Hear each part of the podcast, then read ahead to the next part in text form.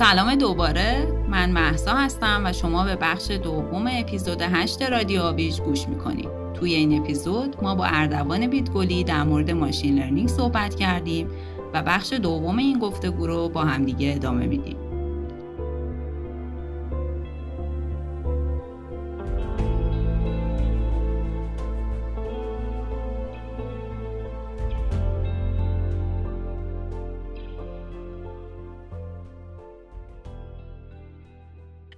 ما تو مطالعاتمون تو این حوزه متوجه عبارتی شدیم مثل machine vision. خب توی ذهنمون اینو هم ارز machine learning فرض کردیم. حالا امکان داره برامون بیشتر در مورد machine vision بگی منظورت از machine vision هم computer vision ه؟ OK. ببینید computer vision یه حوزه ای از computer science ه که به دنبال افزودن به قول خودشون high level skills یه که ماها اصطلاحا می‌بینیم. خب؟ یعنی اون مهارت های کلی دیدن رو سعی می‌کنه که برای ماشین ها بازسازی کنه و این فرآیند رو خودکارسازی کنه اتومات کنه و بهشون امکان رو بده که برخی از فعالیت کلی که ما انجام میدیم مثل مثلا تشخیص اجسام یعنی تشخیص این چیه یا تمیز دادن اجسام. مثلا خب الان این قسمت مثلا این عکسی که داریم می‌بینیم یک آدم اینجا درخت و این حرفا و مسائلی از این دست رو بتونه انجام بده. یا مثلا ما یه درکی نسبت به جهت و مثلا فاصله داریم. مثلا فرض کنیم می‌تونیم حدس بزنیم که آقا این object این شیی که مثلا اونجا داریم میبینیمش مثلا انقدر تقریبا با ما فاصله داره و مثلا جهتش این وریه اینها حیطه هایی است که computer vision حالا شاید همون اصطلاح machine vision هم براش کاربرد باشه قصد دارن که بهش برسن. و در سالهای اخیر به شدت تنیده شده با machine learning از این جهت که تقریبا می‌تونم بگم که هیجان انگیزترین دستاوردش در سالهای اخیر کاملا وابسته بوده به computer vision و یه شاخه خاصی از deep learning یادگیری عمیق ماشینی و به خصوص اون convolutional neural network ها. که مثلا می‌تونه با یه دقت فوق العاده بالایی اشیاء رو تشخیص بده که چی هستن. فکر می‌کنم الان چند سالی هست که تو عرصه تشخیص این که discriminate کنه که این چیه و چی نیست دقتشون از انسان بالاتر رفته. یعنی مثلا یک انسان مثلا ممکنه بتونه نزدیک 90 خورده درصد رو تشخیص بده که مثلا این چیه دارم می‌بینم ماشین ها الان یه چند درصد بهترن. یعنی state of the art بهترین الگوریتمی که الان موجود هست. می‌تونن این کار خیلی راحت انجام بدن با دقت بهتر از انسان. فکر کنم شما مثالش رو دیدین دیگه. الان یه, یه چیزی مدلی هست به اسم MobileNet که نمی‌دونم یه مدل خیلی سبک machine learning هم هست که روی موبایل ها run میشه و مثلا شما عکس می‌گیرید مثلا صورت رو تشخیص میده و مثلا میگه این سگ این گل و این حرفا. یه مدل های دیگهش هست که می‌تونه مثلا دور اشیا رو تشخیص بده خیلی اصلا خیلی کاربرد داره.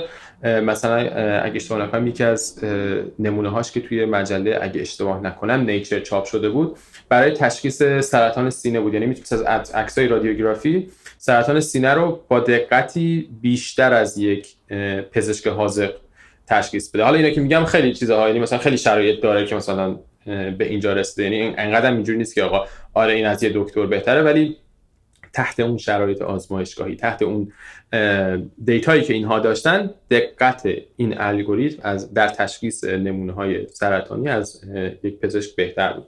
و الان هم که الان خیلی دارن کار می‌کنن که بتونن الگوریتم رو ببرن که جلو که بتونه به عنوان مثال مثلا از عکس رادیو سی اسکن سینه تشخیص بده آیا این یک سینه سالمه ریه سالمه یا یک ریه pneumonia یا کروناست یعنی کووید 19 و مثلا الان من یه مثالشو دیروز دیدم مثلا دقتش 90 و اگه اشتباه نکنم 3 4 درصد بود تو تشخیص.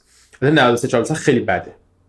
توی اون field به خصوص خیلی بده. مثلا 99 خورده ای در تشخیص case های درست مثلا خیلی خوبه. ولی خب مثلا می‌بینید که یه حیطه که این داره به اون سمت میره چقدر جالبه. و این computer vision توی captcha های اینترنت هم فکر کنم. بله بله. هر وقت که شما گوگل اون عکس رو بتونه نشون که چراغای راهنمایی رو انتخاب کنین امیدش اینه که هیچ الگوریتمی الان وجود نداشته باشه که بتونه این انتخاب کنه و از اون ورم شما دارید به dataset تون رو کمک می‌کنید که یک supervised learning رو بعدا انجام بدن. این بحث computer vision که خیلی میگم حیطه هیجان انگیزیه. برخی موارد اصلا شما ممکنه نبینید که اون پشت computer vision داره اتفاق میفته. مثلا GAN ها اون مدل هایی که مثلا می‌تونه مثلا صورت جنریت کنه یا مثلا ورودی عکس رو بگیره و عکسی تولید کنه اونها هم در حقیقت یک هیته خاصی از کامپیوتر ویژن هستن. دیگه مثلا می‌تونه تشخیص بده اینجا مثلا یه, المنتی تو همه این عکس ها هست که مثلا اینجا دو نقطه تاریک تر داره. نمی‌دونم اینجا یه حجمی رو سرش. نه همه کامپیوتر ویژن که تشخیص میده اینا چی به چیه. حالا ممکن سمنتیک داشته باشه ممکن نداشته باشه که مثلا بدون پیرو این مثالایی که زدین که توی حوزه پزشکی و غیره استفاده میشه من می‌خواستم بپرسم که توی معماری از این موضوع و به طور کلی machine learning چه استفاده میشه و شاید بهتر باشه این سوال اینطوری بپرسم که در واقع الان شما و دانشگاهی که توش مشغول PhD خوندن هستین و بله. کل بشریت و جامعه آکادمی کلا الان موضوعشون چیه و چطور می‌خوان از این machine learning استفاده کنن به صورت کلی توی معماری؟ و این استفاده فقط توی طراحی معماری قراره باشه توی مطالعات و پژوهش باشه یا material ساخت یا همه اینا؟ بله. ببینید کلا machine learning یک می‌تونه یه متدی باشه که شما این متد می‌تونی برای رسیدن به جوابهای مختلف یا حل کردن مسائل مختلف استفاده کنید خب مثل خود کامپیوتر که مثلا میگن آقا آیا کامپیوتر در معماری کاربرد دارد؟ بله. مثلا می‌تونی باهاش digitalization بکنی یعنی مثلا نقشه بکشی ممکنه مثلا باهاش آنالیز کنی ممکنه باهاش simulate کنی یا هر چیزی یا حتی ممکنه مثلا در حالت خیلی خاصش بتونی generate کنی یعنی از الگوریتم استفاده کنی که چیزی generate کنه. در مورد machine learning هم همینه. یعنی یک حوزه بسیار گسترده با کاربردهای خیلی زیاد و در بسیاری موارد شما اگه هوشمندانه برخورد کنید می‌تونید این الگوریتم های machine learning رو جوری تغییر بدید که یک سری از نیازهای شما در فرایند طراحی یا ساخت رو بتونه جواب بده. به صورت کلی فکر می‌کنم در چند عرصه مختلف ما می‌تونیم از ماشین لرنینگ توی فرایندهای معماری استفاده کنیم.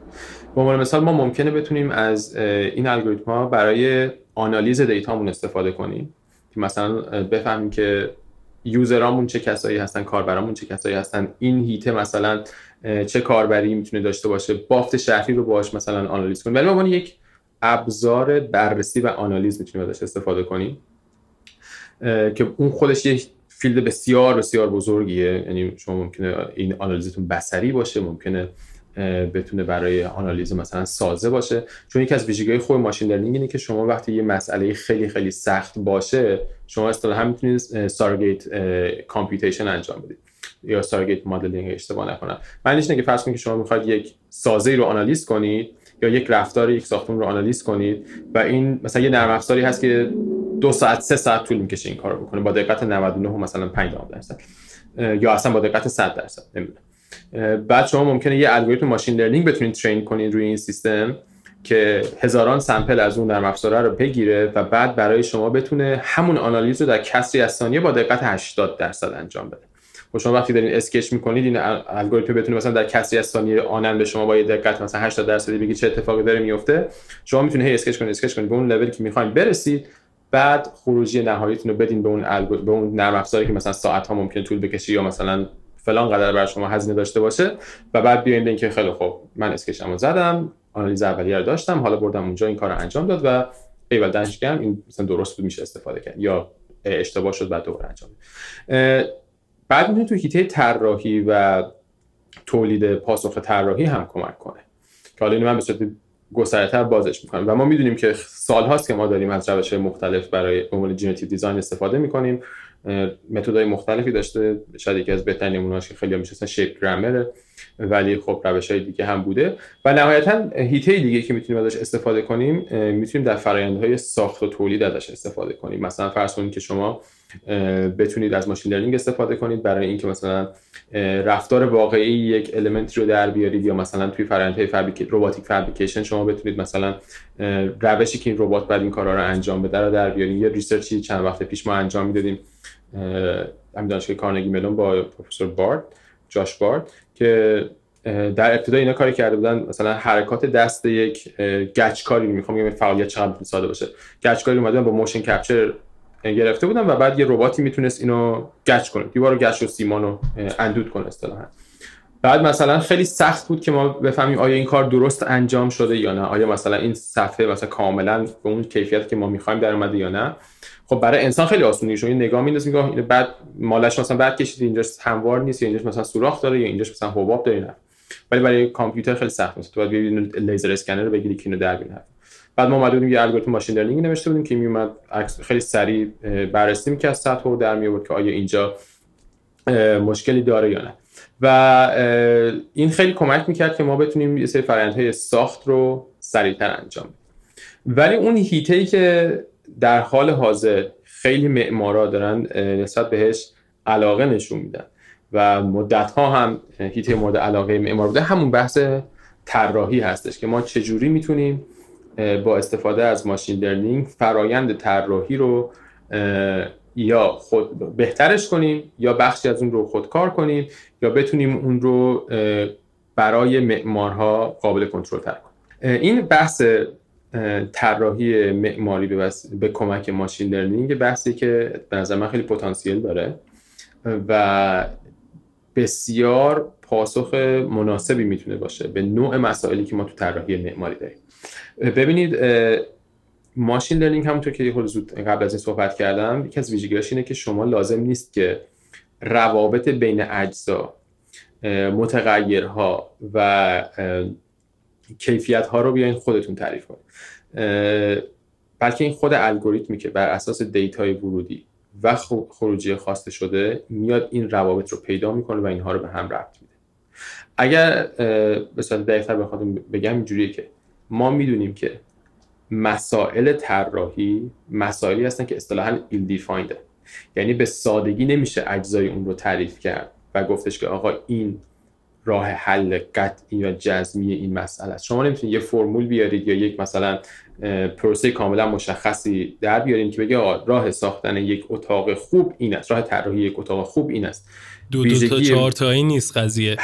دقیقا نکته است این کاملا این دیفایند مقایسهش کنید با یک مسئله مثلا ریاضی یا مثلا یک بحث فیزیکی که شما یک الگوریتم کاملا مشخص دارید در اکثر مواقع که از ورودی مثلا مجموعه ورودی A به مجموعه خروجی B می‌رسید. و مثلا فرض کنید روش انتگرال گرفتن این چیز خیلی مشخصه. شما می‌بینید که در بعضی جاها جواب میده بعضی جاها جواب نمیده. اینجا که جواب میده مثلا خیلی مشخصه. حالا باز یه نفر که ریاضیش خیلی بهتر از من میگه نه چون جایی داریم که نمیشه. ولی به صورت کلی اون چیزایی که ما استفاده می‌کنیم خیلی مشخصه. آها روش محاسبه مثلا تیر اینه. این تیر رو می‌تونی دقیقاً این پارامترها رو تغییر بدی. انقدر بار رو تحمل کن. در معماری کاملا قضیه برعکسه. اصطلاحا ایل دیفایند بسیار سخت میشه اجزا رو تعریف کرد و برای همینه که خیلی فرایند یادگیری معماری زمان بره متغیرهای فوق العاده زیاد روابط خیلی زیاد و پاسخهای به ظاهر سهل ممتنع. یعنی به ظاهر خیلی ساده ولی در حقیقت خیلی فکر و زحمت پشتشه توی یک فرایند طراحی معمولی یعنی کلاسیکش اون چیزی که ما انجام میدیم به این صورت رفتار می‌کنیم که ما در ابتدا میایم. هدف طراحی رو بر خود مشخص می‌کنیم. تو یک فرایندی پاسخ طراحی رو تولید می‌کنیم. حالا اگه خیلی منابع داشته باشیم خیلی آدم سرحالی باشیم و بخوایم انجام بدیم مثلا میایم پاسخ های طراحی تولید می‌کنیم که مثلا 4 تا 5 تا چون به قول آلترناتیو میدیم و بعد میایم این رو تموم شده تلقی می‌کنیم. حالا یه چند باری هم رفت و برگشتیم وسط میریم و میایم مثلا پاسخ رو نگاه می‌کنیم با client مشورت با کارفرما مشورت می‌کنیم برمیگردیم.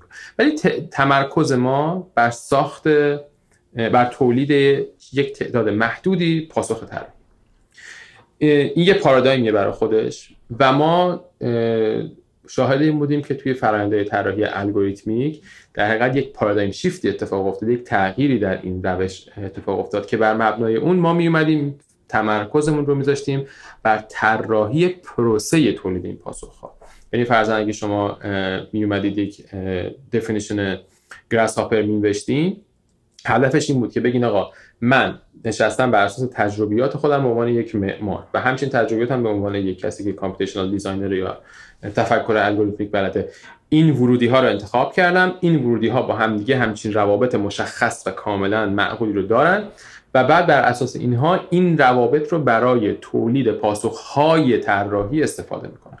شما پس از تمرکز بر پاسخ رسیدیم به تمرکز بر پروسه.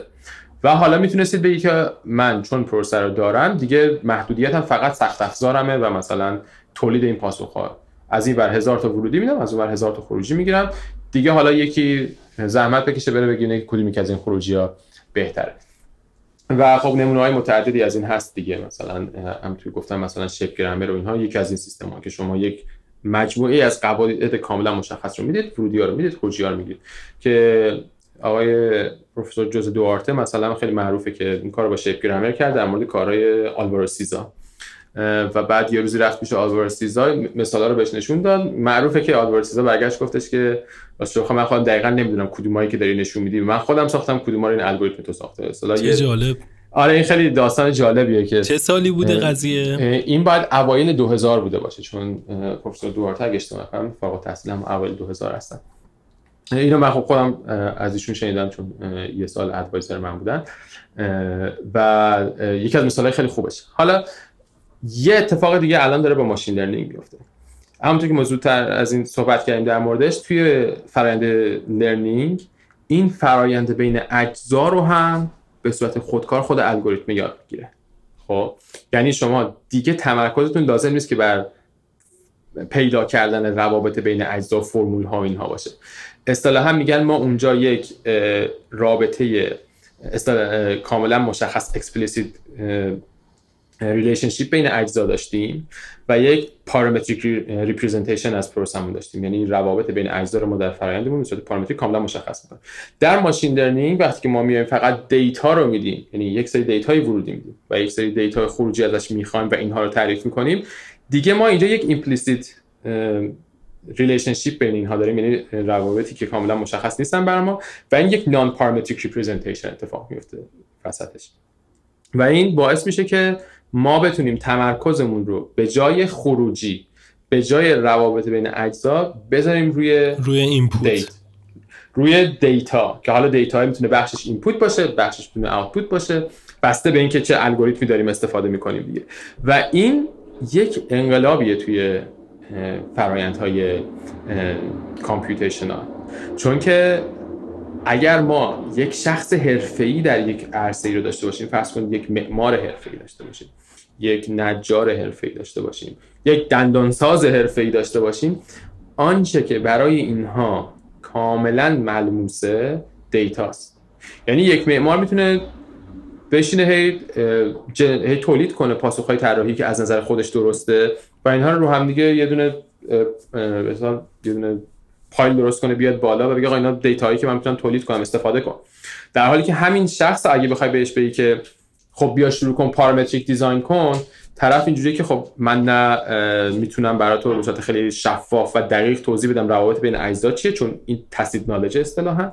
و نه می‌تونم اصلا با این سیستم این Grasshopper ی که تو میگی یا این Python code ی که میگی مثلا کار کنم چون اینا یه سری مهارت های دیگه است که باید یاد بگیری ولی همون شخص می‌تونه برای شما مثلا یک نجار می‌تونه هزار بار بهتون نشون که این رنده رو چجوری باید استفاده کنه. یا مثلا فلان گچ می‌تونه من ماله رو اینجوری استفاده می‌کنم مثلا این وقتی اینجوری دستم اینجوری می‌کشم خروجیش میشه این. خب یعنی شما یک عرصه جدید رو باز کردید که به جای اینکه از یک interface اصلی مثلا مثل نرم افزاری مثل AutoCAD استفاده کنید به جای اینکه بیای از interface ی به اسم coding و visual programming و این استفاده کنی میای دیتا رو به عنوان نقطه تعاملت با برنامه استفاده می‌کنی. و این یهویی می‌تونه خیلی درهای جدیدی رو باز کنه. در عین حال این می‌تونه مشکلات بسیار زیادی ایجاد کنه. چون دیتا چیزیه که شما خیلی راحت می‌تونی پیدا کنی خیلی راحت می‌تونی خودتو گول بزنی باهاش و خیلی راحت هم می‌تونی ازش خروجی بگیری که به سرعت تو رو راضی کنه بدون اینکه چیز خوبی ازش در اومده باشه. اصلا اینجا میگن که garbage in garbage out. یعنی از کوزه همون برون تراوت که دروس و مثلا شما می‌تونید بگید که آره من یه دونه الگوریتم گن رو گرفتم یه دونه از گیت هم دانلود کردم یه خط اسکریپت هم داره. تو این فولدر 100 تا پلان نمی‌دونم مثلا هزار تا پلان لوکوربوزیه میریزم. تو این پلان تو این فولدر 100 هزار تا پلان چه می‌دونم رایت میریزم. بعد یا علی این اینتر رو می‌زنم. این خودش چیز زیاد میگه شروع می‌کنه از اون ور من پلان توف کرد. دقیقاً توف کنه بیرون. و من دیدم حتی در کنفرانس خیلی معتبر یه بند خدایی اومده بود داشت میگفتش که ما یه سری پلان تولید کردیم. بعد ما نگاه می‌کردیم می‌بینیم که یه سری عکس بی ربط خیلی انگاری که یه نفری داشته توهم می‌زده چیزی اونجایی داره میاد بعد این بنده خدا بهش میگه آره اینا پلن معماریه. و خودی می‌تونه حدس بزنی که قیافه همه چیزی چون خیلی ساده است. شما می‌تونید یک GAN رو الان واقعا مثلا شما ممکنه بتونید با یه هفته Python یاد گرفتن و مثلا یه خود این library اینو یاد گرفتن می‌تونید یه GAN رو run کنید که train بشه تولید کنه و یه سری عکس هم از این ور یه سری عکس از اون میندازید توش و یه خروجی میگه میگه به به به پس یعنی الان به اون حدی که باید تکنولوژی تو این عرصه به جایی نرسیده که مثلا نرم افزار بخواد خودش planning انجام بده. دقیقا اینجوری قضیه که یه چیزی به عنوان ورودی همیشه باید باشه. یک چون اینا به صورت دقیق تر بخوام بگم ببینید base بسیاری از این الگوریتم های machine learning neural network. neural network همون شبکه های عصبی به صورت خلاصه بهش میگن universal function. یعنی یک تابعی که هر تابع دیگه رو می‌تونن شبیه سازی کنن. مثلا فرض کنید که به صورت مثلا خیلی ساده من می‌خوام بگم. مثل اینه یه فرمول داشته باشید ax به اضافه b یا مثلا ax به اضافه bx به اضافه c.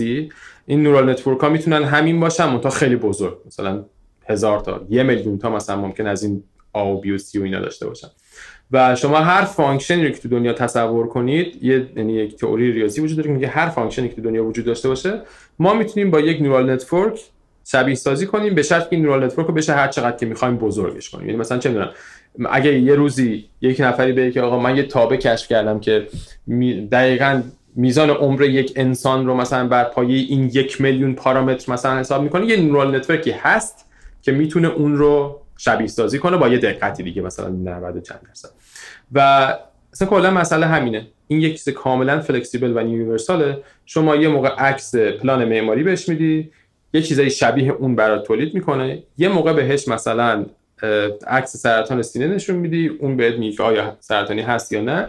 یه موقع هم مثلا یه متن بهش میدی اون برات پاسخ متن تولید می‌کنه. حالا انقدرم ساده که من میگم نیست این هر کدوم ممکنه یه architecture متفاوته ولی پایه قضیه ایده کلیش اینه. اینها یک سری الگوریتم هایی هستن که بسته به آنچه که بهش ورودی میدی خروجی هاش و رفتارش می‌تونه ادپت بشه هماهنگ بشه و شبیه اون رو به دست بیاره. من نمی‌تونم انقدر قاطعانه بگم که تکنولوژی به اونجا نرسیده که مثلا چیز کنه. شاید رفتارهای نوع برخورد بسیار از معمارها با این الگوریتم ها خیلی درست نباشه. میگم تو اون کنفرانس ما دیدیم که مثلا طرف خیلی ساده یه سری عکس ریخته بود اون تو از اون یه سری عکس گرفته بود و بهش می‌گفت پلان معماری. در این حال یه سری ریسرچر متاسفانه اسم ایشون رو من فراموش کردم ولی بخش از این research توی Autodesk Research انجام شده بود. و اینا اومده بودن از همین سیستم اگر اشتباه نکنم از یک الگوریتمی بسیار شبیه GAN استفاده کرده بودن. ولی به جای اینکه مستقیما عکس پلان رو بدن دقیقا یک graph representation رو داده بودن. حالا من paper شون رو با دقت هنوز کامل نخوندم. ولی به جای یکی دو تا مثال هم 200 هزار تا پلان بهش داده بودن. و اون پلان ها خیلی جالب بود که مثلا تونستن از یه سایتی که کار معاملات ملکی انجام بده مثلا یه چیزی مثلا فرض کنید مثل دیوار تو ایران که مثلا فرض کنید که فرض کنید که توی سایتش خونه شروع کنه برای اجاره دادن بذاره و برای هر خونه یه پلان هم گذاشته باشه. شما مثلا که آره مثلا فرض کنید که یه سایتی توی چین چیز داشته دیتا ست خونه های اجاره ای رو داشته و مثلا اجباری کرده بوده که هر کسی که مثلا خونش رو می‌ذاره برای فروش مثلا با این فرمت پلانش هم بذاره. حالا مثلا عکسش بوده یا هر چیزی بوده. و اینا اومده بودن گفتن که خیلی خوب آقا چین یه میلیارد خورده جمعیتون خورده ایش مثلا 5 برابر جمعیت اومده گفت آقا مثلا تو این سایت هر روز مثلا انقدر هزار مثلا پلان قرار می‌گیره ما میایم انقدرشو برمیداریم. یه سری از هم الگوریتم computer vision استفاده کردن pre-process کردن اصطلاحا پیش پردازش کرده بودن و این پلان ها رو تبدیل کردن به گراف همجواری فضاها. بعد اومده بودن اون مدلشون روی این گراف train کرده بودن بعد این می‌تونست generate کنه بعد اون گراف های generate شده رو میومدن دوباره تبدیل می‌کردن به پلان. و این خب خیلی روش بهتریه. یعنی از حداقل از نظر من اینکه شما در interface دیتاتون حواستون باشه که چه دیتایی رو می‌تونم استفاده کنم که پاسخهای معقول بده چه دیتایی بدم که قابل کنترل باشه چه دیتایی بدم که حجمش به اندازه کافی به اندازه کافی بزرگ باشه این خیلی مهمه. توی machine learning مثلا dataset های بالای میلیون معمولا باشون کار میشه نه 200 هزار تا واقعا دیتا کوچیکیه به نسبت مثلا چنون dataset اگه اشتباه نکنم ImageNet و ShapeNet و اینها dataset کوچیکی بوده. پس کار داره قضیه حالا حالا بله بله بله. مثلا paper هایی که مثلا من قبل از این دیده بودم در مورد کارهای معماری حداکثر با 700 تا هزار تا مثلا شاید در بهترین حالت چند هزار تا. نه در مقیاس مثلا ده ها هزار یا صد ها هزار. ولی الان این بود که ببخشید دریافت من این بود که الان حتی پژوهش و research تو این موضوع هم حالا حالا کار داره. و الان هنوز به product ی که واقعا مثلا توی industry به درد معمارا بخوره نرسیده این موضوع درسته؟ من به صورت مشخص نمی‌تونم روی یه چیزی انگشت بزنم بگم الان فلان شرکت هست که می‌تونه این کار بکنه. راست رو بخواین اگر شرکتی باشه که این کار رو بکنه باید خیلی نادون باشه که قبل از اینکه ثبتش کنه و ازش یک خروجی بگیره یعنی یک محصول ازش تولید کنه بیاد در موردش صحبت کنه. یعنی بحث... هم الان بحثش متفاوته. Autodesk یک بخشی داره به عنوان Autodesk Research که با researcher های مختلف کار می‌کنه. نه الزاما داخل آتودسک بلکه با دانشگاه های دیگه. وقتی که بحث در یک پروژه میشه که با همکاری یک مرکز علمی یا دانشگاه است دیگه اون شرکت نمی‌تونه اونو به قول معروف قفل و زنجیرش کنه توی انبار خودش توی گاوصندوقش نگه داره. و مجبوره که بخش مثلا فرض کنید یه دانشجوی PhD دکترا داره اونجا کار می‌کنه بخشی از تزش رو میاد با همکاری Autodesk انجام میده. خب اون باید تزش رو publish کنه باید paper publish کنه که بتونه مثلا دفاع کنه این حرفا. ولی این paper ی که خدمتتون عرض می‌کنم همین اواخر برای یکی از کنفرانس های اگه اشتباه نکنم top 5 machine learning انتخاب شده بود و قرار که اصلا present بشه یعنی حضور حالا حضوری که نه اصلا oral presentation بشه که acceptance rate oral presentation توی اون کنفرانس دو درصد. یعنی می‌خوام بگم که چقدر اتفاقی که افتاده جالبه. یعنی من تا حالا ندیدم که مثلا یه paper ی که در مورد معماریه بیاد توی چیز دیگه تو این حد بیاد تاثیر داشته باشه. می‌دونم که بسیاری از افراد مثلا می‌دونم که یک آقایی هست توی دفتر مرحوم زاهدی که داره سعی می‌کنه مثلا از ماشین لرنینگ اینها استفاده کنه.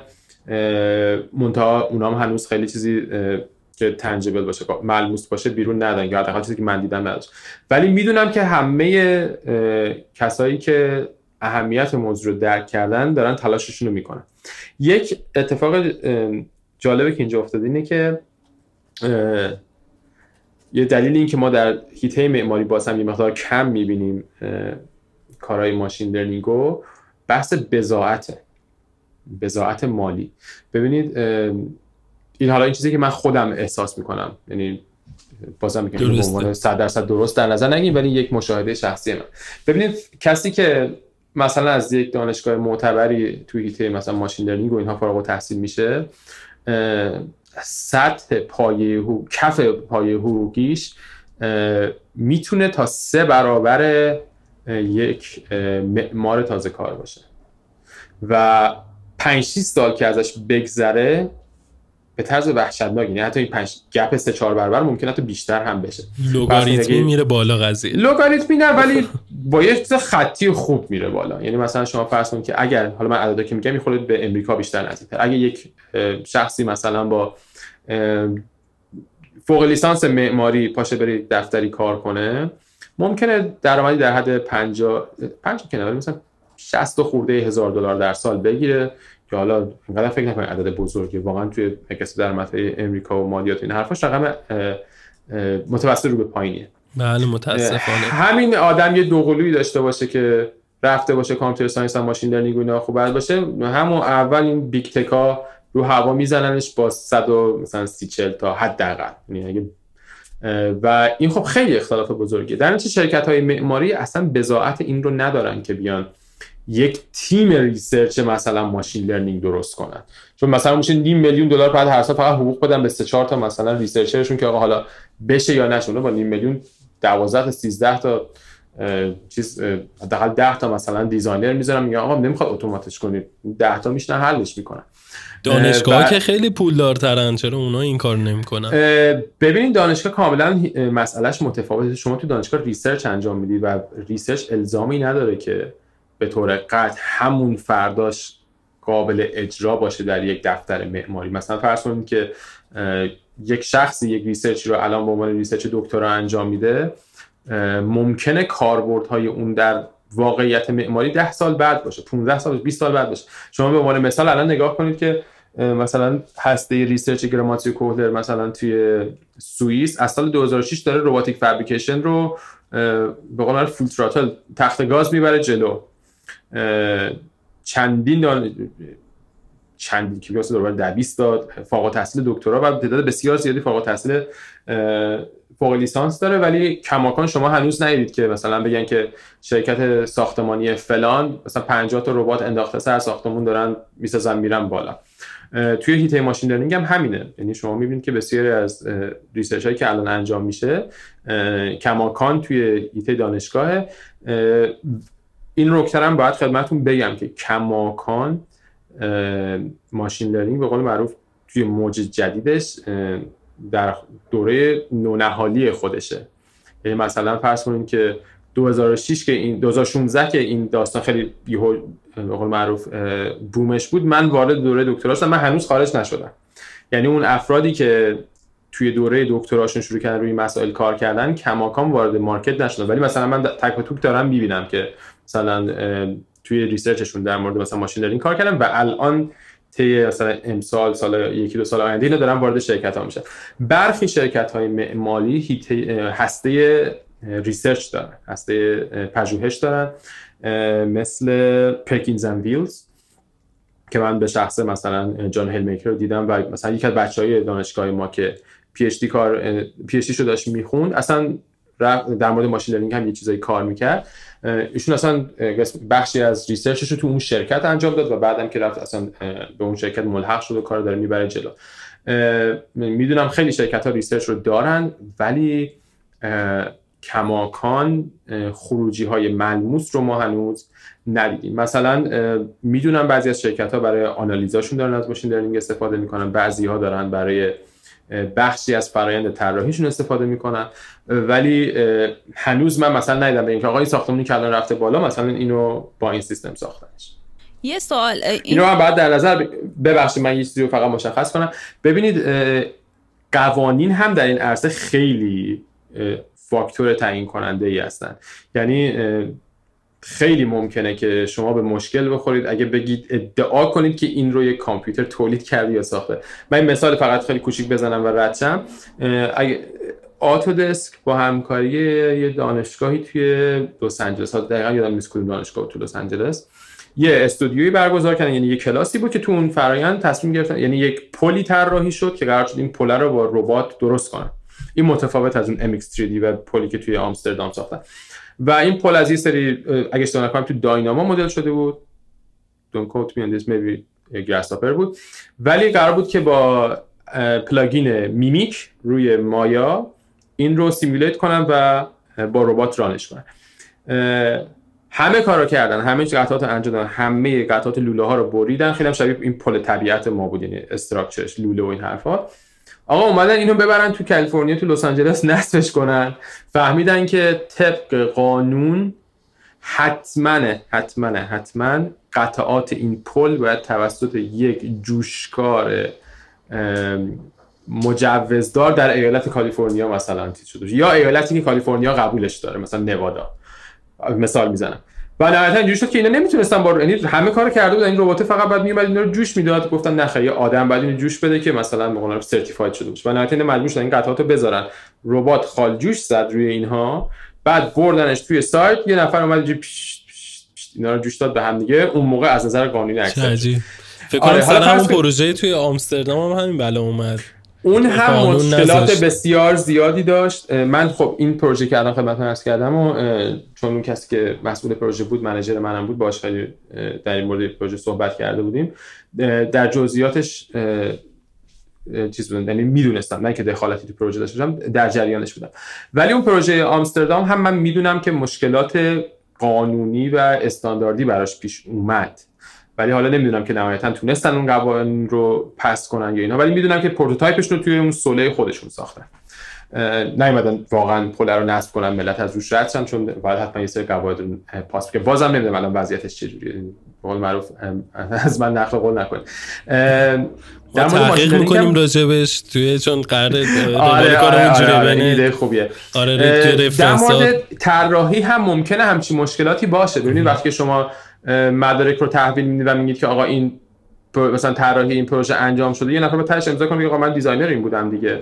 و این ممکنه مثلا برای اون شرکت مشکلات مضاعفی ایجاد کنه. آقا یعنی الان کی الگوریتم اینو کشیده تو کشیدی تو تاییدش می‌کنی و این حرفا. خب خیلی ممکنه مشکل داشته که من هنوز در این مورد چیزی نشنیدم. یعنی شاید هم کسی تا حالا این اقدام نکرده.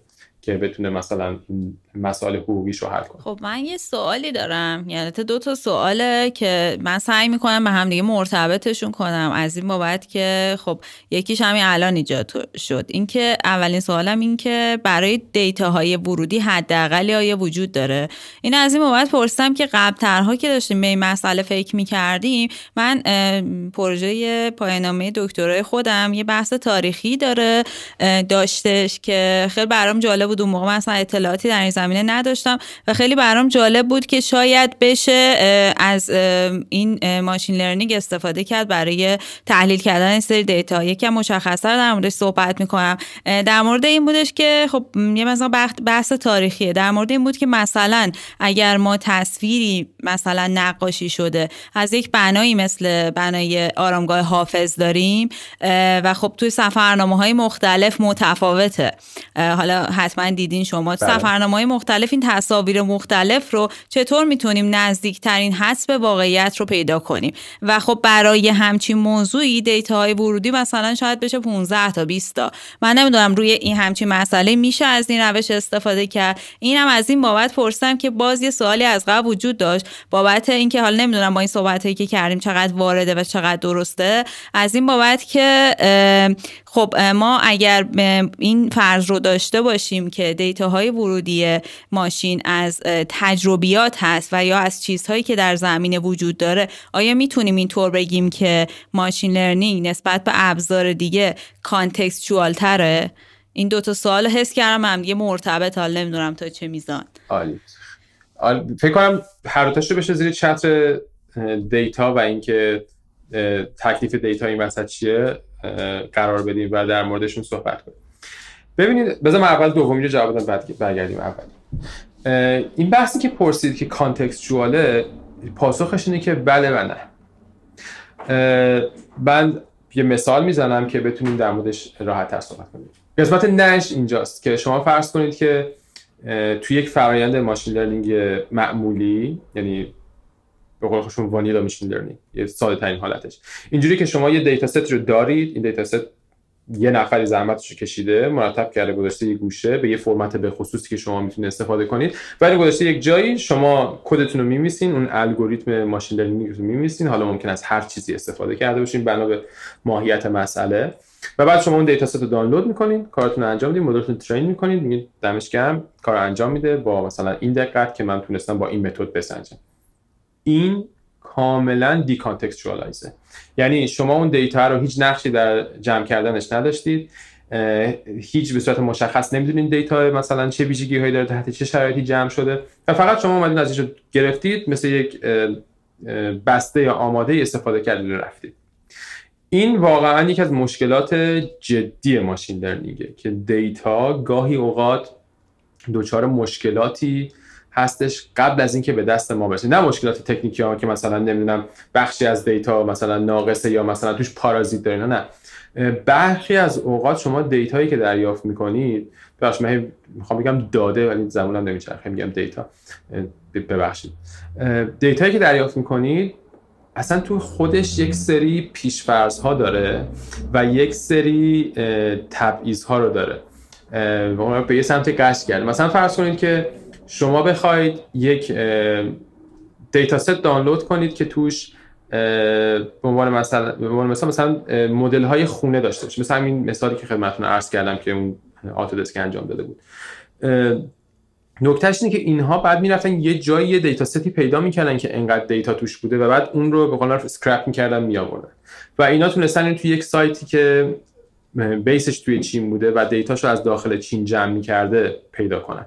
این یعنی اینکه آقا مدل data یی که collect کردن کاملا وابسته به context اون کشور و اون شرایط خاص بوده. حالا ممکنه حتی اون تمام database ش مثلا از فلان شهر باشه. ماشاءالله انقدر بزرگی که مثلا یه شهرش اندازه کشور می‌تونه باشه دیگه.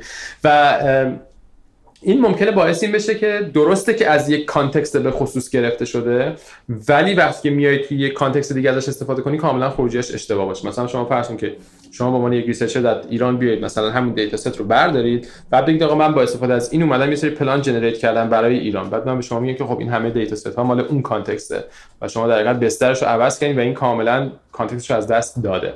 بعضی موقع این به حساب این bias هایی که توی data هست ممکنه حتی مسائل خیلی جدی به وجود بیاره. به خصوص الان که بحث برابری نژادی اینا مطرح هست من یادمه که چند سال پیش یادم نمیاد کدوم شرکت بود یه دونه image classifier آورده بود که آقا مثلا این می‌تونست اشیا رو تشخیص بده چیه.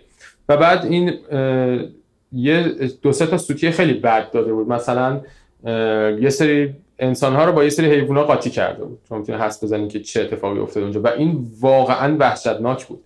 و دلیلش این بود که این دیتا ستی که اینا اومده بودن براتون گفتن آقا این عکسایی که می‌بینی انسانن بیشترشون سفید پوست بودن.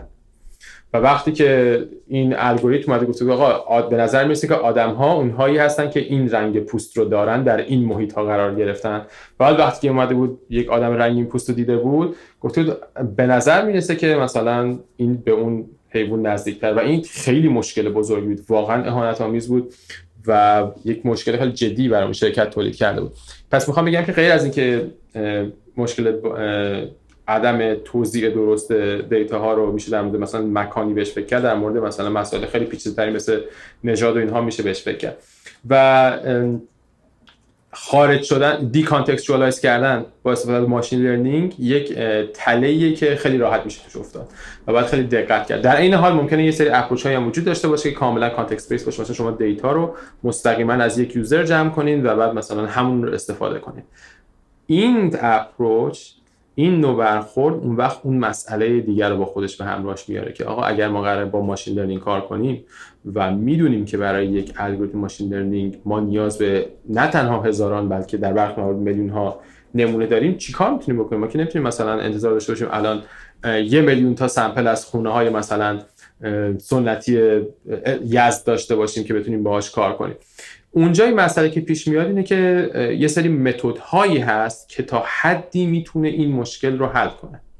ببینید مثلا میگن که شما می‌تونید بعضی data ها رو اصطلاحا augment کنید. در مورد عکس مثلا خیلی رفتار امتحان شده ای. مثلا میگن که آقا اگر این عکس یه خونه است قرینه شدهش هم کماکان خونه است. یه خورده چرخونده شدهش هم کماکان خونه است. یه بخشش اگه ببری هم کماکان خونه است. میان از این متد ها استفاده می‌کنن مثلا این data set هزار تا رو تبدیل می‌کنن ده هزار تا. در حالی که همش در حقیقت یکیه. یا میان مثلا میگن که این اصطلاحش میگن data augmentation. گاهی اوقات میان میگن که ما می‌تونیم به جای اینکه مستقیم بیایم data set مون رو روی این تعداد محدود data train کنیم می‌تونیم یک مدلی که از قبل برای کاری شبیه این یا data set ی شبیه این train شده رو بگیریم. و بعد این رو retrain کنیم یا transfer learning کنیم اصطلاحا که بتونه این case به خصوص رو هم تشخیص بده. اینجوری مثل اینکه شما به شما بگین که آقا مثلا شما نقاشی با آبرنگ و نمی‌دونم نمی‌دونم مداد رنگی و اینا رو بلدی خب base نقاشی رو بلدی حالا بیا بهت یاد بدم چجوری با رنگ روغن بکش.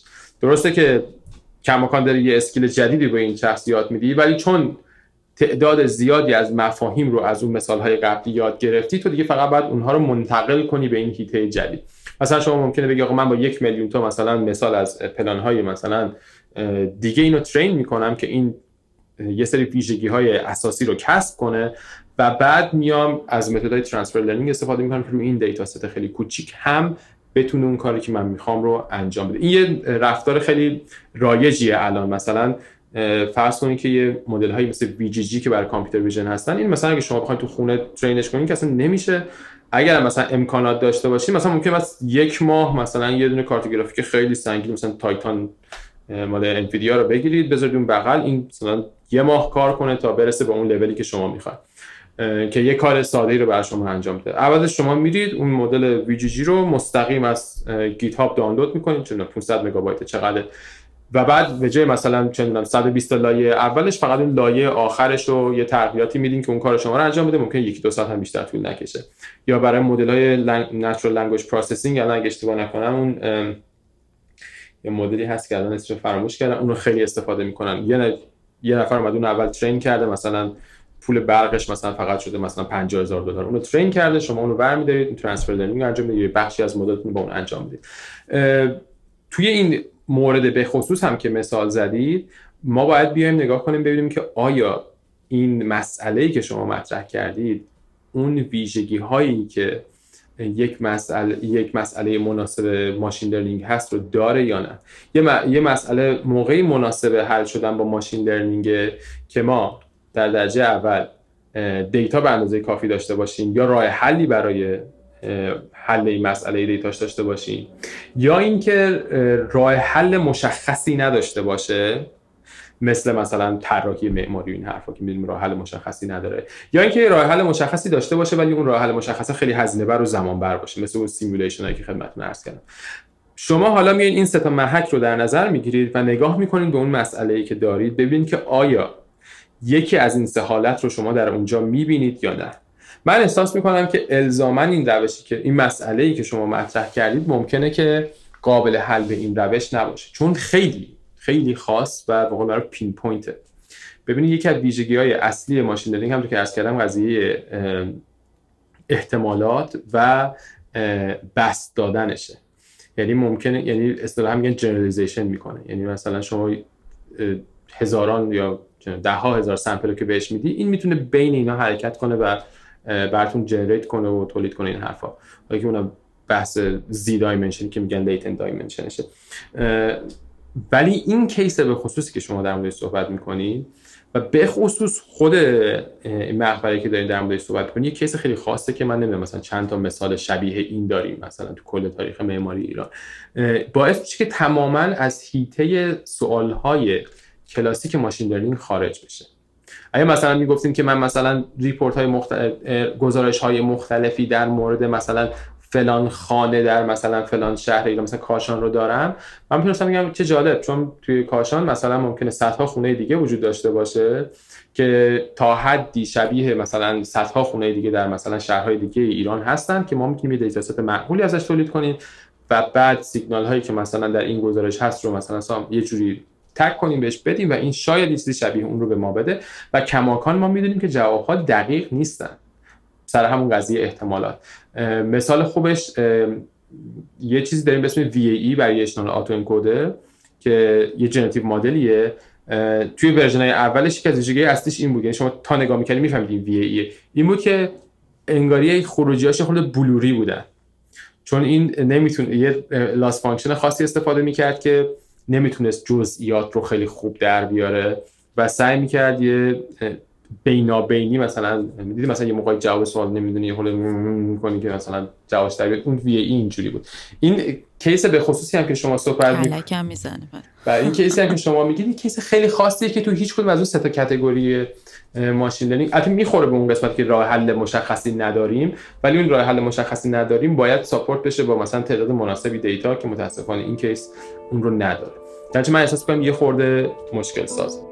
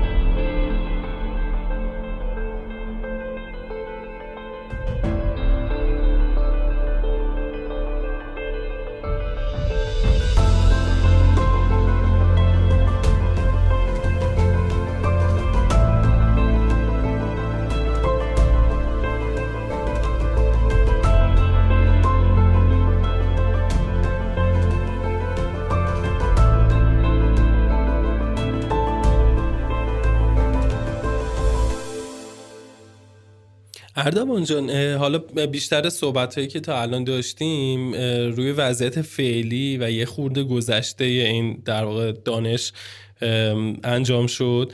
حالا سوالی که ما داشتیم اینه که آینده این موضوع چه جوریه و الان چه موضوعایی در واقع بیشتر محتملن که اتفاق بیفتن توی آینده این دانش ماشین لرنینگ؟ چه توی ادامه معماری چه تو مثلا ادامه خود این دانش به نفس خودش؟ من پیشگو نیستم. جواب سادش این میشه من پیشگو نیستم و واقعا این هیته یه جوری داره جابجا جا میشه و پیشرفت می‌کنه که خیلی نمیشه پیش بینی کرد که در آینده به چه سمتی میره. ولی من خودم اون چیزهایی که در حال حاضر می‌بینم و به نظرم خیلی هیجان انگیز میاد یه پروژه که یکی از دوستانم دارن انجام میدن و تلاششون اینه که ببینن آیا این امکان وجود داره که ما به جای اینکه از پارامترها پارامترهای ورودی به خروجی طراحی برسیم آیا این امکان وجود داره که با ما با مدل های متفاوتی از ارتباط گرفتن با کامپیوتر بتونیم فرایند رو کنترل کنیم؟ به عنوان مثال چیزی که روش کار می‌کنه کلمات و ویژگی های کلامیه. آیا این امکان وجود داره که ما یه سری کلمه بدیم و بر اساس اون توضیحات و اصطلاحا description خروجی بگیریم؟ این به نظرم یه حیطه خیلی جالبیه که پیش از این ما فقط در حیطه مثلا استاد و شاگردی داشتیم. شما مثلا برای یکی توضیح می‌دادی مثلا برای یک دستیار یا یک شاگرد توضیح می‌دادی و اون می‌تونست بر اساس اون توصیفات شما چیزی رو در بیاره. خب دوستم داره الان این کارو می‌کنه متد جالبی هم داره. چون paper ش چاپ نکرده من خیلی نمی‌تونم در موردش صحبت کنم. و به نظرم اون یکی از حیطه هایی که می‌تونه خیلی کمک کنه. یعنی یک interface جدیدی به وجود بیاد برای می‌بینید الان چه اتفاقی افتاد. در مورد روش های کاربردش تو معماری داشتیم صحبت می‌کردیم. می‌گفتم که مثلا برای design کاربرد داره نمی‌دونم پلان generate کنیم این حرفا. حالا اومده یه لایه عقب‌تر مثلا که مشتق می‌گیری مشتق مشتق می‌گیری. اینجوری شده به این سمت رفته که حتی بیایم فرآیند یه لایه ببریمش اونورتر ببینیم مدل های مختلف interaction چون انتظار میره که در چند سال آینده ما تو قضیه design برسیم به یه جایی. ولی خب افراد دارن فکر می‌کنن که برن مراحل بعدی. توی فرآیندهای ساخت خیلی می‌تونه کمک کنه برای پیش بینی اتفاقاتی که در فرآیند ساخت و تولید میفته که مثلا شما بتونید پیش بینی کنید که در مس... اگر این تصمیمات گرفته بشه آنگاه ما انتظار داریم که مثلا در فلان تاریخ فلان اتفاق بیفته. در بازرسی ها و inspection ها خیلی کاربرد داره. یعنی نه تنها به بازرسی نهایی بلکه در فرایند ساخت ساختمون ها فرض کنید که شما یه drone داریم drone مثلا هر روز یه مسیر مشخص رو توی سایت پرواز می‌کنه. وقتی برمیگرده عکساشو آنالیز می‌کنید. میگید که آقا مثلا این دیوار مثلا من انتظار داشتم که فلان رفتار داشته باشه ولی فلان رفتار این میزان متریال مثلا اینجا کپ شده بود. الان نیست. پس مثلا فلان جا بعد استفاده می یعنی توی فرآیندهای مدیریتی خیلی کاربرد به نظر من دوباره خدمتتون عرض می‌کنم. یک ابزار خیلی به قول معروف چند کاره است که فقط در حال حاضر محدودیتش تصورات ماست که کجا این رو ببریم استفاده کنیم. یه مثالی که این اواخر هم دیدم خیلی جالب بود. حالا مستقیما ماشین لرنینگ استفاده نمی‌کرد ولی یه سری روش استاتستیکلی استفاده می‌کرد براش ولی قابلیت داره که از ماشین لرنینگ استفاده کنه. یکی از دوستان داره برای محاسبه اصطلاح فارسیشو نمی‌دونم. اینکه مثلا اگه یک دیواری داشته باشیم دمای این ورش انقدر باشه دمای این ورش انقدر باشه چقدر گرما ازش انتقال پیدا کنه یه چیزی که محاسبش خیلی سخته. یعنی بعد بری آزمایشگاه اون دیواره رو بذاری و نمی‌دونم الان خیلی سخت. ولی اومده بود با یه سری مثلا آزمایش ها یک چیزایی در آورد بعد این انداخته بود توی الگوریتم که یاد می‌گرفت و دیگه لازم نبود این کار بکنه. میگم کاربردها بسیار گسترده است. در حال حاضر چیزایی که بهش فکر میشه و من در جریانشم این هاست. ولی واقعا نمی‌دونم که مثلا یک سال بعد از این چه تحولی توی عرصه machine learning پیش بیاد مثلا دو سال پیش این generative model ها بودن که خیلی توی computer vision انقلابی پا کردن. الان natural language processing که خیلی داره سر صدا می‌کنه. دو هفته دیگه مثلا توی یه کنفرانس نمی‌دونم NeurIPS CVPR چی اونجا مثلا یه یکی یه چیز دیگه رو می‌کنه همه میرن اونوری. واقعا سخته که یک سال آینده این عرصه رو پیش بینی کرد یا گفت که مثلا چی خوبه یا چی بده یا مثلا چه اتفاقی خواهد با توجه به اینکه اصلا بیشترم گفتین که خب چند بار اتفاق افتاده که قولهایی داده شده بعد خب قضیه منتفی شده. بله. خب یه بله. سوال. این با این همش ما از این منطق صفر و یکی حس می‌کنم. یه ذره صحبت کردیم توی دادن داتا. دقیقا دقیقا این منطقش غیر صفر و یکیه. آینده نه. در مورد آینده. صفر صفر صفر صفر صفر صفر پنج. منظور من اینه که خب با آره این منطق با این منطق ما چطوری خب اه، جای جایگاه خلاقیت تو این پروسه چی میشه؟ جایگاهی داره؟ چطوری این خیلی سوال خوبیه. اون قسمت هایی که من همیشه دوست دارم. یکی دو ساعتی در موردش می‌تونیم حرف بزنیم. ببینید همونطوری که ما در مورد این صحبت کردیم که آقا وقتی یک ماشینی رو وارد یه سیستم می‌کنید نقش انسان الزاما تماما هست نمیشه بلکه از جایی به جایی دیگه انتقال پیدا کنه اصل بقای کار. یه بحث یه بحث دیگه ممکنه باشه اصل بقای خلاقیت. اه، بحث اینه که نقش خلاقیت انسانی تو این فرآیندها کماکان وجود داره. درسته که ما میگیم که این الگوریتم خودش میشینه رابطه بین اجزا رو در میاره ولی در جای جای این پروسه شما می‌تونید رد پای انسان هایی که تو این فرآیند دسترسی داشتن و کار کردن رو ببینید. یه مثال خیلی خوبی که من همیشه می‌زنم این کار یه تابلویی که یکی دو سال پیش اگه اشتباه نکنم تو هرجی کریستیز فروش رفت به عنوان اولین اثر هنری تولید شده توسط کامپیوتر. فکر کنم 400 خورده هزار دلار هم قیمتش تو حراجی بود. یعنی فکر کنم مثلا فکر می‌کنم 30 هزار تا فروش میره 400 هزار تا فروش رفت. و یه گروه هنری به اسم آبویس یه سه تا جوون فرانسوی خیلی خوشحال. اینو تولید کرده بودن. نه اینکه یک شب سبز شدن اینا گروهی بودن که قبلا کار هنری کرده بودن شناخته شده بودن توی سطح خودشون. در یک پولش رو دوره‌ای دادن به کامپیوتر یا زدن به نمی‌دونم سیستم چجوریه ولی بعد از اون من خیلی ندیدم توی اینستاگرامشون که follow می‌کردم. خیلی احساس نکردم lifestyle شون عوض شده. فرصت نکردم خورد به کرونا. ولی اتفاقی که افتاده اینه که این دوستان از یه دوره شروع کردن روی الگوریتمای گن کار کردن و این محصول تولید کردن. ولی بذارین الان ته داستان رو براتون تعریف کردم و این موج خبری که آقا این اثر رو یک کامپیوتر تولید کرده به عنوان اون خروجی خبری و موج سازش ما دیدیم. حالا اگه بخوایم برگردیم عقب من می‌خوام براتون توضیح بدم که چه اتفاقی از بعد انسانی توی این افتاده.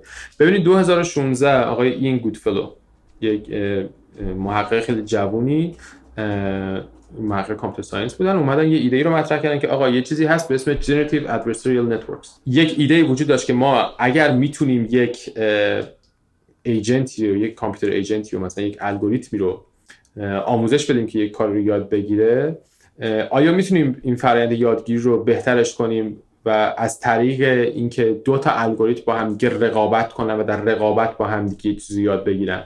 این ایده وجود داشت. مثلا شاید مال 10 سال قبلش بود یه دفعه داشتم مطالعه می‌کردم به نظر میسه که حداقل 10 15 ساله که این ایده وجود داشته. ماشین لرنینگ هم که سالها بود وجود داشت اون موقع هم داشت خیلی رشد می‌کرد. یهو آقای این گودفلو اومد گفت آقا من می‌خوام این دوتا رو به هم وصل کنم و واقعا تونست. یعنی این کسای دیگه هم بودن که این ایده رو داشتن که اینا رو بکنن. پس اینجا ما می‌بینیم که یه سری آدم بودن که از قبل پیشنهاد دادن networks. اه، یه سری آدم بودن deep machine learning و deep learning یه آقای اومد این رو به هم وصل کرد و یهو معروف شد. خیلی هم معروف شد و واقعا چهره شاخصیه واقعا در نبوغشون شک نیست. بعد ایده چیه؟ ایده اینه که دو تا network داریم دو تا مدل machine learning داریم. یکیشون میاد به یه سری data نگاه می‌کنه و یاد می‌گیره که distribution این data چیه. به زبون خودمون تر میاد به یه تعداد خیلی زیادی عکس آدم نگاه می‌کنه. کم کم می‌فهمه که قیافه یه آدم چه شکلیه. یه network دیگه همون بغل داریم که کارش اینه که قیافه آدم تولید کنه. خب؟ و این دوتا الگوریتم شروع می‌کنن با همدیگه گفتگو کردن. یا به عبارتی با همدیگه رقابت کردن. این الگوریتم هی هر روز میره عکس آدم می‌بینه. این الگوریتم هی هر روز میاد یه سری عکس بی معنی تولید می‌کنه. بعد از اون این دو تا میشینن کنار هم دیگه. اونی که عکس آدم دیده به اون یکی میگه که آقا من احساس می‌کنم که این چیزی که تو کشیدی خیلی خوب نیست. اینجاش اونجوری کن اونجاش اینجوری کن. اینی که تولید می‌کنه هیچ وقت عکس آدم رو نخواهد دید در طول این فرایند.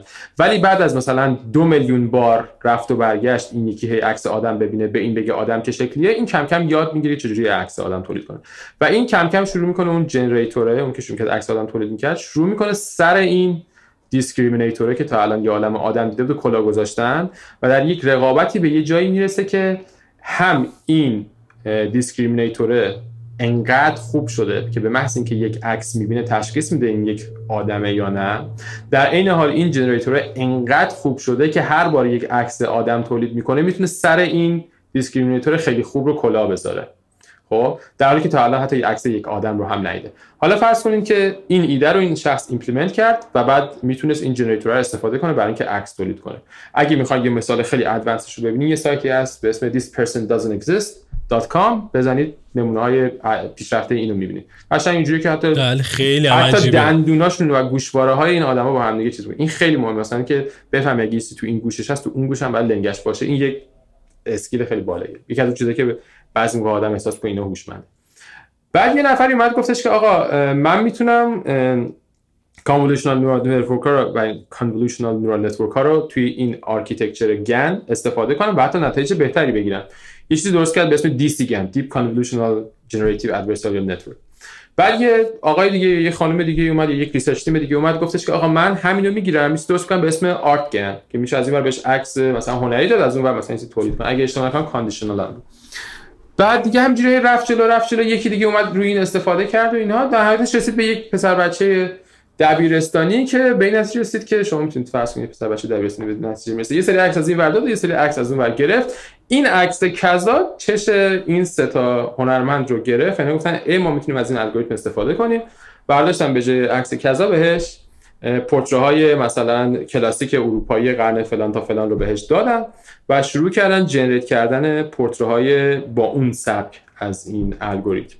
و نهایتا یه قطعه موسیقی هم هست که میگن توسط ماشین کمپوز شده. اون که خیلی زیاد هست. یه Music VAE اگه اشتباه نکنم الگوریتمی بود که از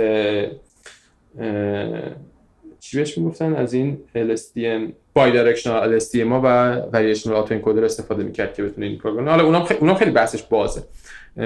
کلا اونایی که time series هستن می‌خوام بحث خیلی عجیب تر ولی حالا این این کارو تولید کردم و یهویی تونستم با اون حراج کریستی و اینها رابطه برقرار کنند و اون رو ببرنش تو حراج حالا اگه ما برگردیم تو این صحبت که این داستان کوتاهی که من براتون تعریف کردم داستان پر از آب چشم براتون تعریف کردم برگردید ببینید که چند نفر توی این فرایند خلاقیت به خرج دادن که نهایتا این خروجی تولید شه. تمام اون کسایی که اون ایده اولی رو در مورد generative دادن generative adversarial network دادن اونایی که کارهای deep learning کردن اینها تماما خلاقیتشون تو این پروسه شما می‌تونید ببینید. آقای گودفلو و تیمش که این اصلا یک اختراع جدیدی کردن اینها رو به هم دیگه پیوند دادن. اون کسی که DCGAN رو طراحی کرد اون کسی که ArtGAN رو طراحی کرد. اون پسر بچه که اینو انقدر ساده کرد که بتونه این کارا رو انجام بده. خود این گروه Obvious که تصمیم گرفتن که چه چیزی رو به این مدل بدن و چه چیزی رو ازش بگیرن. و اینکه اون curator ی که تصمیم گرفت از این مجموعه مثلا 50 تا 100 تا که تولید کردن کدوم یکی رو به اسم Portrait بلامی نمی‌دونم چی چی بگیره که ببره توی اون نمایش گذاره ببینید توی هر قسمت این فرایند شما تاثیر ایجنسی این افراد رو می‌بینید. هر کدوم خلاقیت خودشون توی یه بخشی از این موضوع گذاشتن که نهایتا شده اون خروجی که اون توی اون اخبار اومده بود که آقا این رو یه کامپیوتر جنریت کرده. بله بخش زیادی از این کار رو ما به وسیله این الگوریتم و این کامپیوتر کردیم. ولی به هیچ وجه نمی‌تونیم بگیم که خلاقیت انسانی در این فرایند وجود نداشته. اصلا همه اینها به کنار. موقعی که این مدل ترین شده بر اساس یک سری نقاشی مربوط به قرن نمی‌دونم چند اروپایی مثلا غربی ترین شده. درسته. تک تک نقاشی که تو اون فرآیند حضور داشتن تک تک اون افرادی که تصمیم گرفتن این نقاشی ها رو نگه دارن توی موزه این حرفا اینا وجود داشتن. پس بس ولی در آخر ماشین این کارو کرده دیگه اردوان جان. چون من بزنیم با یه مثالی میگم. یعنی یه در واقع یه ماشینی بوده یادم نیست قرن چندم بوده این در واقع ماشین که بهش میگن تورک چس ماشین یا د تورک. فکر می‌کنم برای آخر قرن 18 میلادی بوده. و این یه باکسی بوده که یه در واقع یاروی توش نشسته بوده. این مهره رو حرکت می‌داده ولی مثلا ملت فکر می‌کردن که ماشینه داره شطرنج بازی می‌کنه. من فکر می‌کنم این که تکنولوژی حال حاضر رو این چیزی که ازش صحبت کردیم اینجوری که نیست. ببین نه به اون سادگی نیست ولی یه concept کلی زیر این قضیه هست که باید همیشه تو ذهنتون باشه. اصطلاحا میگن این خیلی کوتاه فکری که خطی کز خرد خیزد تو آن رو از بنان بینی دیگه. دقیقا انگشته اینجا اون شما که مثلا چیزی می‌کشی نمیگید مثلا پیکاسو با انگشت پیکاسو نقاشی رو کشید که. شما میگید که پیکاسو یعنی آخه به نظرتون اینجوریه مثاله؟ به نظر من این چیزایی که ما الان در ماشین لرنینگ می‌بینیم خیلی نزدیکه به این مسئله. یعنی ممکنه که هیجان بسیار زیادی در ما ایجاد کنه وقتی این رو می‌بینیم. ولی اگه با دقت بسیار زیادی نگاه کنیم و رد پاها رو دنبال کنیم به نظر من کماکان اتفاقی که افتاده اینی که محل بروز خلاقیت از مثلا تماس دست با بوم منتقل شده به فرایند طراحی این الگوریتم ها طراحی data set curate کردن data set fine tune کردن. اینا یه عالم craftsmanship توش خوابیده. یعنی من یادمه که دفعه با یکی از استادامون صحبت می‌کنیم یه آدم خیلی گردن کلفتی تو این عرصه machine learning شاگرد اون آقای میچله که کلا اصطلاح machine learning این حرفا رو این کتاب معروف machine learning رو نوشته. بعدش گفتیم آقا مثلا این که میگم ما سال 2017 بعد بهش گفتیم آقا مثلا ما می‌فهمیم که این ریسرچر که کار کرده مثلا اومده گفته گن بعد اومده این پارامتراش هم اینجوری تعیین کرده. یه سری یه سری متغیر داشتون هایپر پارامتر مثلا شما اینا تغییر می‌دید با یه تغییر کوچولوش یا خروجی خیلی تغییر بعد بهش گفتیم چه جوریه مثلا اینا؟ گفتش که دیگه اینا مهارت دیگه مثلا من بلدم مثلا این بغل است این بلد نیست چون من مثلا زمان گذاشتم. یعنی یه کرافتمنشیپ خاصی توش هست. فقط اون موقع مثلا می‌گفتن این یارو مثلا ویالون سازه مثلا craftsmanship ش اینه که مثلا این چوبو می‌ذاره مثلا سه ماه توی آب دریای فلان میمونه بعد میاره فلان پروسه. اینا اینجوریه که میگن که این یه بار مدلش pre-train می‌کنه روی این data set یه بار pre-train می‌کنه روی اون یکی بعد همه اینا رو نمی‌دونم flat می‌کنه مثلا فلان پارامترش هم عوض می‌کنه. یعنی پس شما قضیه رو یعنی این دانش machine learning رو به, شک... به چشم ابزار می‌بینید یا معتقدین که خب چیزی بین ابزار و اندیشه نیستش؟ اون بحث ببین اینجا سه تا لول هست. خب یه لول هست که میگه که شما یک ابزاری رو به عنوان کاملا ابزار جامد استفاده کنید مثلا یک مداد رو.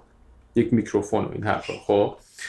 اون یه ابزار کاملا جامدیه مثلا ولی ممکنه خیلی شخص با این خوب کار کنه. مثلا شما می‌بینید مثلا فلان سنگ تراش مثلا یونانی مثلا خیلی خوب سنگ میتراشید ولی هیچ وقت نمیگه قطعا نمیگه که هنرمندیش توی مثلا اسکنش و چکشش بوده. این یه چیزه. ولی یه چیزی مثل ماتریس مثلا ابزار اینتלקچوالی دیگه. حرفش رسیدیم به ماتریکس اون وقت می‌تونیم در صحبت کنیم. از نرسیدیم به اون لول ولی یه حالتی هست میگن که کوکریشن اتفاق میفته co-creation نمی‌دونم به فارسی اصطلاح دقیقش چیه. ولی میگن که ما توی فرآیندی co-creation داریم که مثلا دو تا شخص یا دو تا agent طوری با هم کار کنن که فرایند که خروجی شخصیتی مستقل از اون چیزی داشته باشه که این دو یا چند agent پیش از این داشتن. خب؟ مثلا فرض کن که فکر کنم یه دفعه با هم دیگه صحبت می‌کردیم بهتون گفتم مثلا مارینا آبراموویچ و یودا مثلا اینجوری بوده که زندگی هنریشون قبل و بعد از همکاریشون متفاوت بوده. یعنی بر اثر کار با هم دیگه خلاقیت اینها با هم ادغام شده و یه شخصیت هنری جدیدی به وجود اومده. متمایز از قبلش متمایز از بعدش. خیلی ها معتقدن که مدلی که ما داریم با این الگوریتم های machine learning کار می‌کنیم به نوعی مثلا چیز co-creation من هنوز ندیدم که به اون level co-creation برسه. مثلا ندیدم یه اثر هنری که قطعا بتونم بگم که این بدون وجود این الگوریتم این امکان پذیر بوده یا اینکه دو طرف رو هم دیگه تاثیر داشتن. یه حالتی هم هست که دیگه فراتر از این دو که بگیم آقا این خود این agent به تنهایی خلاقه و می‌تونه چیزی رو تولید کنه و ما می‌تونیم مثلا بریم کنارش وایسیم به عنوان یک agent کاملا مستقل با ایجنسی خودمون اون با ایجنسی خودش بره جلو. من کماکان معتقدم که هنوز به اون ما هنوز مرحله کوکریشن هم خیلی هنوز بهش نرسیدیم یا رد نکردیم چه برسه به اون مرحله بعدی و هر کس هم ادعای این رو داره خیلی می‌تونه مورد بحث باشه و در موردش صحبت کنیم همین الان هم شما این پروژه‌ای که مثلا مثل همین آبیوس رو در موردش بخوایم صحبت کنیم می‌بینیم که اینجوری نیست که بگیم که آقا این یک شخصیت کاملا مستقلی بوده و از این حرفا. درسته یه سری limitation های و affordance های خودش رو این الگوریتم وارد مسئله کرده. مثلا پورتره که تولید کرده همشون می‌بینی که مثلا اجزای صورتشون که خود دفرم است به خاطر نقصی که توی اون الگوریتم تا اون زمان وجود داشته حجم data set ی که داشتن و حالا شاید اگه سرش هم به قصد عامدانه بوده. ولی کماکان شما اون شخصیت co-creation رو هنوز بین اینها نمی‌بینین چه برسه به اینکه بخوایم قاطعانه از چیزشون صحبت کنیم آتونومیشون احتمالا صحبت کنیم. من خودم حداقل این رو نمی‌بینم توی مطلب. شاید کس دیگه بتونه مثلا استدلال بهتری بیاره و بگه مثلا من فلان مثال رو می‌شناسم تا این استدلال به نظر من این خودش فارغ از اینکه مثلا کی باش کار می‌کنه خودش یک شخصیت جداگانه. خیلی ممنون. آیندهش خیلی جذاب خواهد بود. بعد بشینیم ببینیم. بس... بسیار جذاب خواهد بود و به نظر من پتانسیل ها تقریبا بی انتهاست. بی انتها خیلی لغت چیز دیگه اقراق توشه ولی بسیار هیجان انگیزه و نکتهش اینجاست که هر چیز هیجان انگیزی می‌تونه خیلی راحت گمراه کننده باشه. ما هم این عینک نقادانمون به چشمون باشه و با دقت بهش نگاه کنیم. به قول معروف حواستون باشه این قضیه جادوگر شهر اوز نباشه که اون پشت در حقیقت یه موجود دیگه است یا همین ترکی که شما میگی. حالا این ماشین ترک اگه اشتباه نکنم همین الان هم بسیار در machine learning کاربرد داره. یه challenge خیلی جدی machine learning به خصوص generative model ها اینه که خیلی سخت میشه ارزیابی کرد خروجی هاشونو یعنی مثلا شما فرض کنید یه الگوریتم دارین که صورت انسان تولید می‌کنه. خب؟ این تو این فرایند باید مثلا میلیون ها بار بره و بیاد. مثلا تو این فرایند یادگیریش ممکنه صدها میلیون sample تولید کنه. و هر بار این باید چک کنه که آقا این sample ها خوبه یا بده. یه راهش اینه که عکس ورودی رو با عکس خروجی مقایسه می‌کنه ببینه چقدر بده. ولی نهایتا یه سری موجود هوشمند باید بیان رو مقایسه کنن. ما چیزی اسم Amazon Turk Amazon Mechanical Turk هم چیزایی MTurk بهش میگن. که دقیقا همینه. تو داده میدی به این این میره آدم پیدا می‌کنه و برات ارزیابی می‌کنه. مثلا میگه که عکس رو به یه سری آدم نشون میده اون آدما میگن آیا این عکس مثلا این ویژگی رو داره یا نه؟ ما برای یک از research مون همین کار کرده بودیم. و این در حقیقت یک metaphor ی به اون قضیه ماشین تورک که پشتش داره در حقیقت یک آدم این کار انجام میده.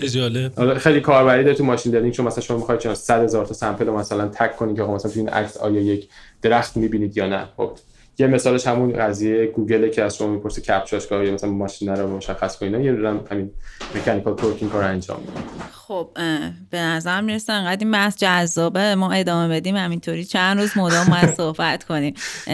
آره می‌تونیم یه چند روزی صحبت کنیم. متاسفانه این محدودیتی که مدیوم پادکست داره اجازه نمیده. به عنوان بله. آخرین خواهش اینکه اگر منبع یا reference خاصی پیشنهاد می‌کنیم برای اینکه مطالعه بیشتری اتفاق بیفته روی موضوع خیلی ممنون میشیم که معرفی کنید. حتما تلاش هم می‌کنم یه چیزی که من اینجا به صورت کلی بگم. توی machine learning چون اتفاقات خیلی سریع میفته یه, یه مقدار سخت source به صورت کلاسیک مثلا مثل کتاب بهتون معرفی کنم. به نظر من بهترین کاری که می‌تونیم بکنیم اینه که source های آنلاین رو به صورت مستمر نگاه کنید. یعنی مثلا فرض کنید که سایت هایی که مطالب آموزشی می‌ذارن مثل Udemy و اینها رو صورت دائم مثلا مانیتور کنید. یا مقالاتی که روی سایت آرکایو میاد. ARXIV ای هم نداره تایش من همچین استفاده می‌کنم. اونها رو بخونید. در, چون اینها چیزهایی که به صورت هفتگی یا ماهانه تغییر می‌کنن. خب؟ و این واقعا چیز مهمیه که توی ماشین لرنینگ دنبال چیز قدیمی نرید چون واقعا تهش رو در بیارن خیلی سریع. در کنار اون ممکنه مثلا یه سری مقالات خیلی کلاسیک باشه و اینها که من سعی می‌کنم یه لیست براتون در بیارم که بتونید توی توضیحات پادکست بذارید. در درجه آخر شما ممکنه مثلا بتونید با کتاب ها ارتباط برقرار کنید. و من اگه اجازه بدین یه کتابی که خودم خیلی ازش لذت بردم اجازه اسمش رو صورت دقیق بتونم بهتون بگم. اسم کتابش هست Generative Deep Learning Teaching Machines to Paint, Write and Compose. اگه اشتباه نکنم اسم عنوان بامزه آره و خوبیش اینه که خیلی از اون الگوریتم هایی که برای مثلا کامپیوتر ویژن و تولید موسیقی و اینها هست رو توش توضیح داده مثلا در مورد گن صحبت کرده در مورد آتو انکودر صحبت کرده وریشنال آتو انکودر اگه اشتباه نکنم آخرش در مورد ترانسفورمر ها صحبت کرده. خیلی کتاب انگلیسی غالبا ولی زبان بسیار روانی داره. مثالهاش بسیار ملموس هستن. نیومده خیلی مفاهیم ریاضی رو به صورت مجرد و abstract توضیح بده. خیلی سعی کرده با مثالهای قابل درک توضیح بده. اسم نویسندش هم هست دیوید فاستر. و خیلی بعید می‌دونم با نورمنشون رابطه داشته باشه. این تنها کتابی که من احساس می‌کنم که ارزش اینو داره که آدم وقت بذاره و با یه فاصله بخونه. اگه اشتباه نکنم از زبون برنامه‌نویسی پایتون استفاده کرده و library هم که استفاده کرده اگه اشتباه نکنم دقیقا از Keras استفاده کرده که Keras backend ش TensorFlow و توی کارهای غیر پژوهشی پرکاربردترین library machine learning در حالی که توی کار research الان پرکاربردترین PyTorch ولی خب به نظر من Keras خیلی آسون تریه که اگه کسی می‌خواد شروع کنه. یه چیز دیگه هم هست که فکر کنم به بچه ها خیلی کمک کنه برای شروع کردن بازی کردن با machine learning یه software هست به اسم Runway ML خیلی جوونه یعنی مثلا فکر کنم یکی دو سال انجام شروع شده پروژهش و اگه اشتباه نکنم از تز فوق لیسانس یکی از اون founder اش شروع شده. و دقیقا همون کاری رو می‌کنه که فتوشاپ با computer vision کرد. یعنی کاملا اون اتفاقات و الگوریتم ها و کد هایی که برای این کارهای machine learning لازمه رو برده توی background و در interface شما فقط همون چیزای ساده مثل عکس و انتخاب مثلا مدل و اینها رو می‌بینید و خیلی به شما کمک می‌کنه که خیلی سریع بتونید به قول up and running with machine learning رو انجام بدین خروجی هیجان انگیز بگیرید. ولی در این حال همونطور که عرض کردم خیلی قابلیت هم داره که شما توی همون صورت قضیه گیر کنید. فکر می‌کنم برای کسی که فقط می‌خواد با machine learning یک بازی کوچولی بکنه اون Runway ML خیلی جالبه. اگر می‌خواین یه خورده بیشتر هیجان زده شین یه خورده search کنید در مورد GPT-3 GPT-3 حالا اگه سه‌ش رو پیدا کنید دوش هم خوبه. یه خورده باش چت کنین ببینید چه چیزای عجیب غریبی بهتون میگه. و نهایتا اگه می‌خواید واقعا شروع کنین به کار کردن و کد زدن و این حرفا هم course ایی که توی Udemy هست خوبه. اگه اشتباه نکنم دو course در مورد همین generative model و اینها داره. و در این حال زبون برنامه‌نویسی machine learning هم که گفتم خدمتتون Python درسته که با سی شارپ سی پلاس پلاس هم میشه نوشت. درسته که مایکروسافت خیلی سعی می‌کنه با C .NET framework و اینها هم اینو گسترش بده ولی به طور قطع ساده ترین و آسان ترین راه شروعش هم Python. حالا اگه می‌خواین با Flow اگه نه با library PyTorch می‌تونید شروع کنید و منابع آموزشیش هم واقعا از در و دیوار میباره. چه پیشنهادات جذاب و چالش برانگیز به نظر می‌رسه. اصلا امشب باید شروع کنیم. می‌تونید از همین الان شروع کنید بعد از پادکست. حالا یه چیز فقط توی پرانتز یه توی پرانتز خیلی سریع بهتون بگم که شاید به کار شما بیشتر بیاد. انویدیا که بازیگرای بزرگ بزرگ توی این حیطه machine learning قاعدتا گوگل که TensorFlow رو run می‌کنه. فیسبوک که PyTorch رو کنترل می‌کنه یعنی تولید می‌کنه و انویدیا که hardware اصلی این قضیه رو تولید می‌کنه. و انویدیا واقعا دیوانه است کارش. واقعا خیلی جالبه. ببینید من جمله که یه مدل machine learning داره که وقتی run می‌کنی روی کارت گرافیک RTX صدای انسان رو از همه چی جدا می‌کنه و حتی اگه شما وسط یه میدون جنگ پادکست ضبط کنید صداتون می‌خوره. یک آره فقط یه کارت گرافیک RTX می‌خواد. که نمی‌دونم چند.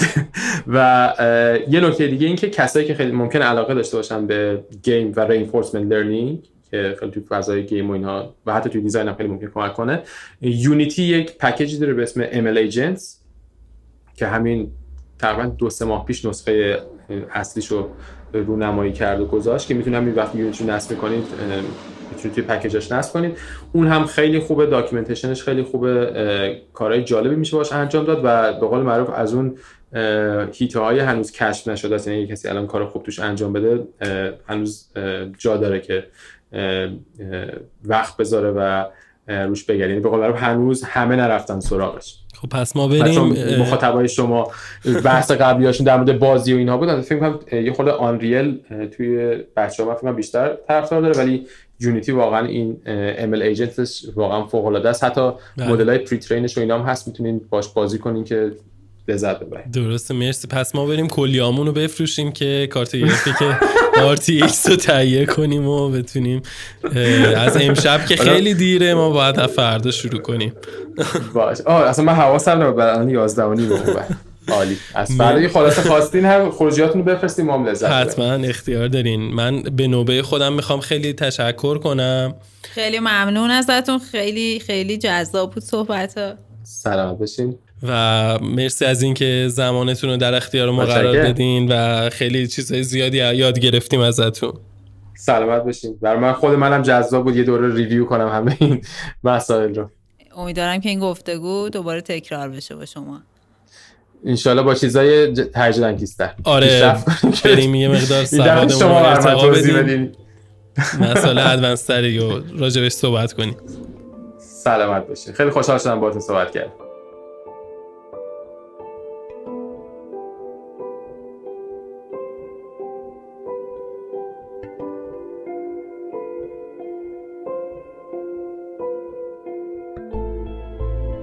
از اینکه این بحث رو تا اینجا دنبال کردید بسیار بسیار ممنون هستیم. برای ما که خیلی جذاب بود دونستن در رابطه با ماشین لرنینگ و همه مسائلی که با اردوان عزیز راجبش صحبت کردیم. خیلی خوشحال میشیم اگه نظراتتون رو راجع به این اپیزود و کلیه فعالیت های رادیو آویژ به ما برسونید. درود بر شما خوب و خوش و خورم باشید.